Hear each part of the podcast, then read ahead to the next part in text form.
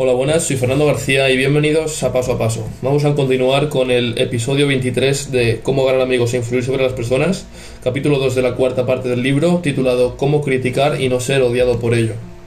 Vamos a comenzar. Charles Schwab pasaba por uno de sus talleres metalúrgicos, un mediodía, cuando se encontró con algunos empleados fumando. Tenían sobre las cabezas un gran letrero que decía prohibido fumar. Pero Schwab no señaló el letrero preguntando ¿No saben leer? No, señor. Se acercó a los hombres, entregó a cada uno un cigarrillo y dijo Les agradeceré mucho, amigos, que fumen, estos afuera. Ellos no ignoraban que él sabía que habían desobedecido una regla, y lo admiraron porque no decía nada al respecto. Les obsequiaba y los hacía sentir importantes. No se puede menos que querer un hombre así, ¿verdad? John Wanamaker empleaba la misma táctica. Todos los días solía efectuar una gira por su gran tienda de Filadelfia. Una vez vio a una cliente que esperaba junto a un mostrador. Nadie le prestaba la menor atención. Los vendedores estaban reunidos en un grupo al otro extremo del mostrador, conversando y riendo. Wanamaker no dijo una palabra. Se colocó detrás del mostrador, atendió personalmente a la mujer y después entregó su compra a los vendedores para que le hicieran envolver y siguió su camino. A los funcionarios públicos se los suele criticar por no mostrarse accesibles a sus votantes. Son gente ocupada y el defecto suele estar en empleados sobreprotectores que no quieren recargar a sus jefes con un exceso de visitantes.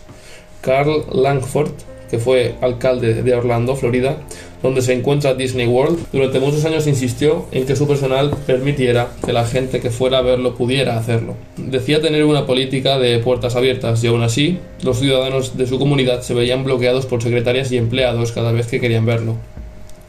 Al fin el alcalde encontró una solución. Sacó la puerta de su oficina. Sus ayudantes comprendieron el mensaje. Y el alcalde tuvo una administración realmente abierta al público desde que derribó simbólicamente la puerta.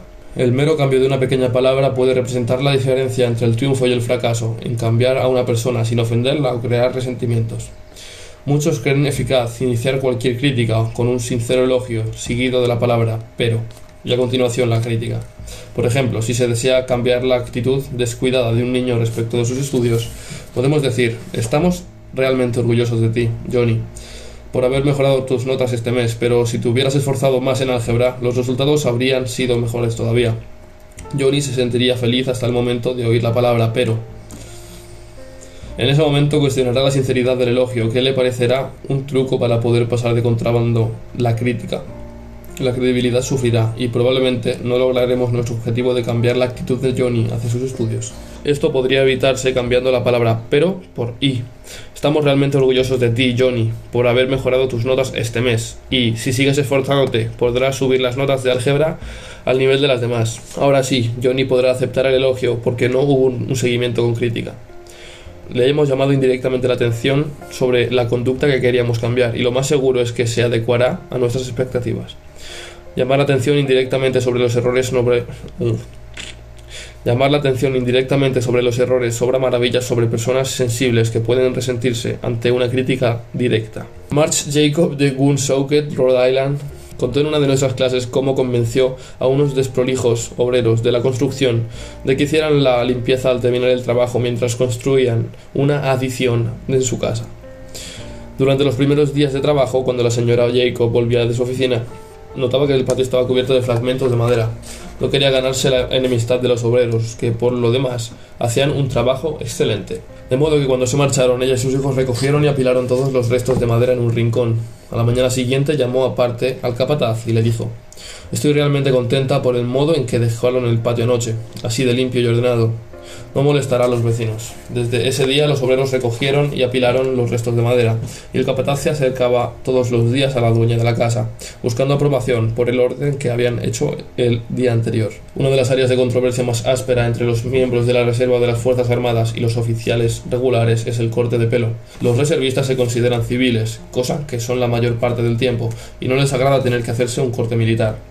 El sargento Harley Kaiser de la Escuela Militar 542 se vio ante este problema al trabajar con un grupo de oficiales de reserva sin destinos. Como veterano sargento, lo normal en él habría sido aullarle a las tropas y amenazarlas. En lugar de eso, prefirió utilizar un enfoque indirecto.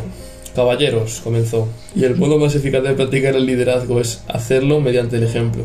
Ustedes deben ser un ejemplo que sus hombres quieran seguir. Todos saben lo que dicen los reglamentos del ejército sobre el corte de pelo. Yo me haré cortar el cabello hoy, aunque lo tengo muchos más cortos que algunos de ustedes. Mírense al espejo y sienten que necesitan un corte de pelo para ser un buen ejemplo. No nos haremos tiempo para que hagan una visita al peluquero. El resultado fue predecible. Varios de los candidatos se miraron al espejo y fueron a la peluquería esa tarde y se hicieron un corte de reglamento. A la mañana siguiente el sargento Kaiser comentó que ya podía ver el desarrollo de las cualidades de liderazgo en algunos miembros del escuadrón. El 8 de marzo de 1887 murió el elocuente Henry Ward Beecher. Al domingo siguiente, Lyman Abbott fue invitado a hablar desde el púlpito vacante por el deceso de Beecher. Ansioso de causar buena impresión, Abbott escribió, corrigió y pulió su sermón con el minucioso cuidado de un Flaubert. Después lo leyó a su esposa. Era pobre, como lo son casi todos los discursos escritos. La esposa, si hubiera tenido menos cordura, podría haber dicho: Limán, eso es horrible, no sirve para nada. Harás dormir a los fieles. Parece un artículo de una enciclopedia. Al cabo de tantos años de predicar, ya deberías saber de estas cosas. Por Dios, ¿por qué no hablas como un ser humano? ¿Por qué no eres natural? No vayas a leer ese discurso. Eso es lo que pudo decirle, y así, si así hubiera hecho, ya se sabe lo que habría ocurrido.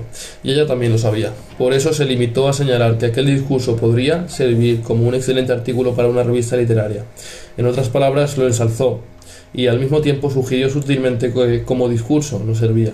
Lehman Abbott comprendió la indicación, desgarró el manuscrito tan cuidadosamente preparado y predicó sin utilizar notas siquiera, una eficaz manera de corregir los errores de los demás, que es la regla número 2. Llame la atención sobre los errores de las demás indirectamente.